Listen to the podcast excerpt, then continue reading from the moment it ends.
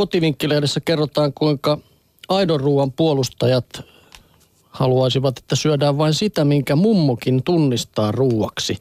Ja sitten on pohdittu, että mitä mummo ostaisi, jos oltaisiin ruokakaupassa. Varmaankin kasviksia, lihaa, voita ja jauhoja, siis raaka-aineita, ei valmista ruokaa. Yksinkertaista ja käsittelemätöntä ruokaa, josta nykyisin puhumme aitona ruokana. Meidän kaikkien pitäisi ottaa oppia mummoilta, yhdysvaltalainen kirjailija Michael Pollan sanoo. Hänen mukaansa söimme terveellisemmin ennen kuin einekset yleisty, yleistyivät ja sisäistimme ravintoympyrän opit. Pollanin oikean ruoan puolesta kirjasta lähtenyt innostus on muutamassa vuodessa kasvanut trendiksi, jonka kannattajat ihannoivat aitoa ruokaa. Se näkyy suomalaistenkin lautasilla. Viime vuonna nimittäin voin ja täysmaidon kulutus kääntyi meillä nousuun. Mutta syötiinkö ennen tosiaan sitten niin terveellisesti?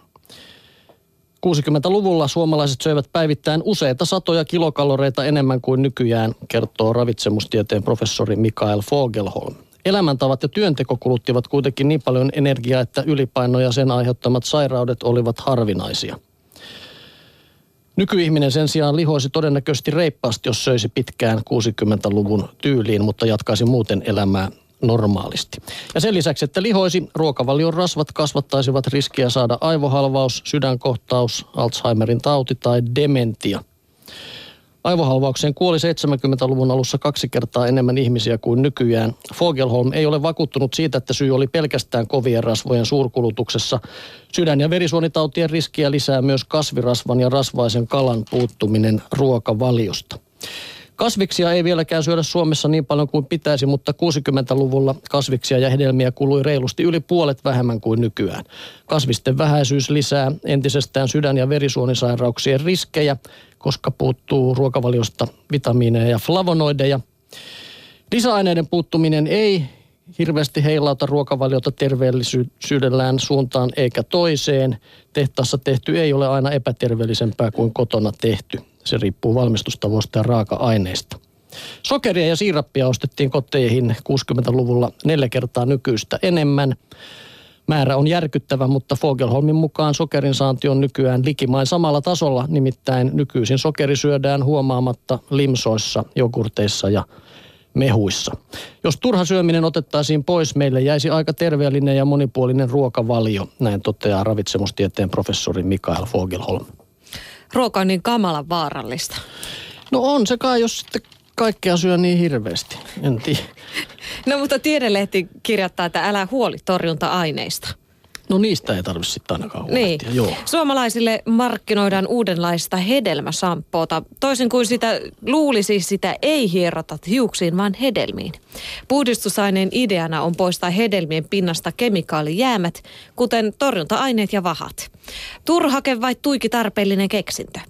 Euroopan elintarviketurvallisuusvirasto EFSA tutki pari vuotta sitten, mikä, kan, mikä kansalaisia ruoassa huolettaa – Kyselyn mukaan kaikkein eniten pelottavat torjunta-ainejäämät hedelmissä, kasviksissa ja viljatuotteissa.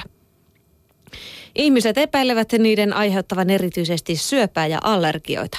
Jäämät ovat peräisin kasvin viljelyssä käytetyistä rikkakasvihävitteistä, tuholaismyrkyistä ja kasvitautien torjunta-aineista, joita ilman nykymuotoinen ruoantuotanto olisi mahdotonta. Osa torjunta-aineista on jo luonteensa takia hyvinkin myrkyllisiä ja haitallisia, mutta tiukka kontrolli ja tehokas valvonta pitävät, pitävät jäämät kurissa.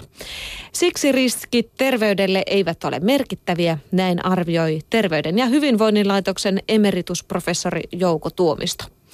Torjunta-ainejäämistä saadun syövän todennäköisyyttä voisi verrata käänteiseen lottovoittoon. Suomalaiset saavat torjunta-aineita todella vähän, vain alle prosentista muutamaan prosenttiin hyväksyttävästä päiväannoksesta, kertoo puolestaan ylitarkastaja Tomi Kekki elintarviketurvallisuusvirasto Eviran tuoteturvallisuusyksiköstä. Vastoin yleistä käsitystä torjunta-ainejäämät tai tehoaineiden lukumäärä eivät ole elintarvikkeissa viime, viime vuosina lisääntyneet päinvastoin. Sallittujen enimmäismäärien ylitykset näyttävät olevan Euroopassa vähenemään päin, Kekki huomauttaa. Monissa maissa torjunta-aineiden käyttö on runsaampaa ja niiden valvonta kehnompaa kuin Suomessa. Meillä viljelijät levittävät myrkkyjä ja suoja-aineita puolisen kiloa hehtaaria kohti. Lämpimämmissä maissa määrä nousee helposti 20-kertaiseksi. Jos kemikaalikuorma huolettaa, kannattaakin suosia kotimaisia elintarvikkeita. Toinen vaihtoehto on vesi. Viranomaisarvion mukaan omenan ja viinirypäleiden jäämistä katoaa 30 prosenttia, kun hedelmät huuhdotaan huolellisesti. Kuorimalla lähtee kolme kertaa enemmän, mutta samalla menee suurin osa hyödyllisistä aineosista. Sillä terveyden tehoaineet sijaitsevat enemmäkseen hedelmien kuorissa. Tästä paitsi aika vaikea niitä viinirypäleitä ruveta kuorimaan. Siinähän menee hermot joka ikisellä. Mutta sen sijaan omenaa en kyllä myöskään kuori, että silloin harvoin kun sitä syön, niin Onko sulla sitä omenasamppoota nyt sitten sitä ei ole, mutta paitsi että tuossa sanottiin, että on terveellisempää syödä kuorineen, niin myöskin se maistuu mun mielestä Ehdottomasti. Mä oon ihan samaa mieltä. Kaikki hedelmät paitsi banaanit kuorineen vaan.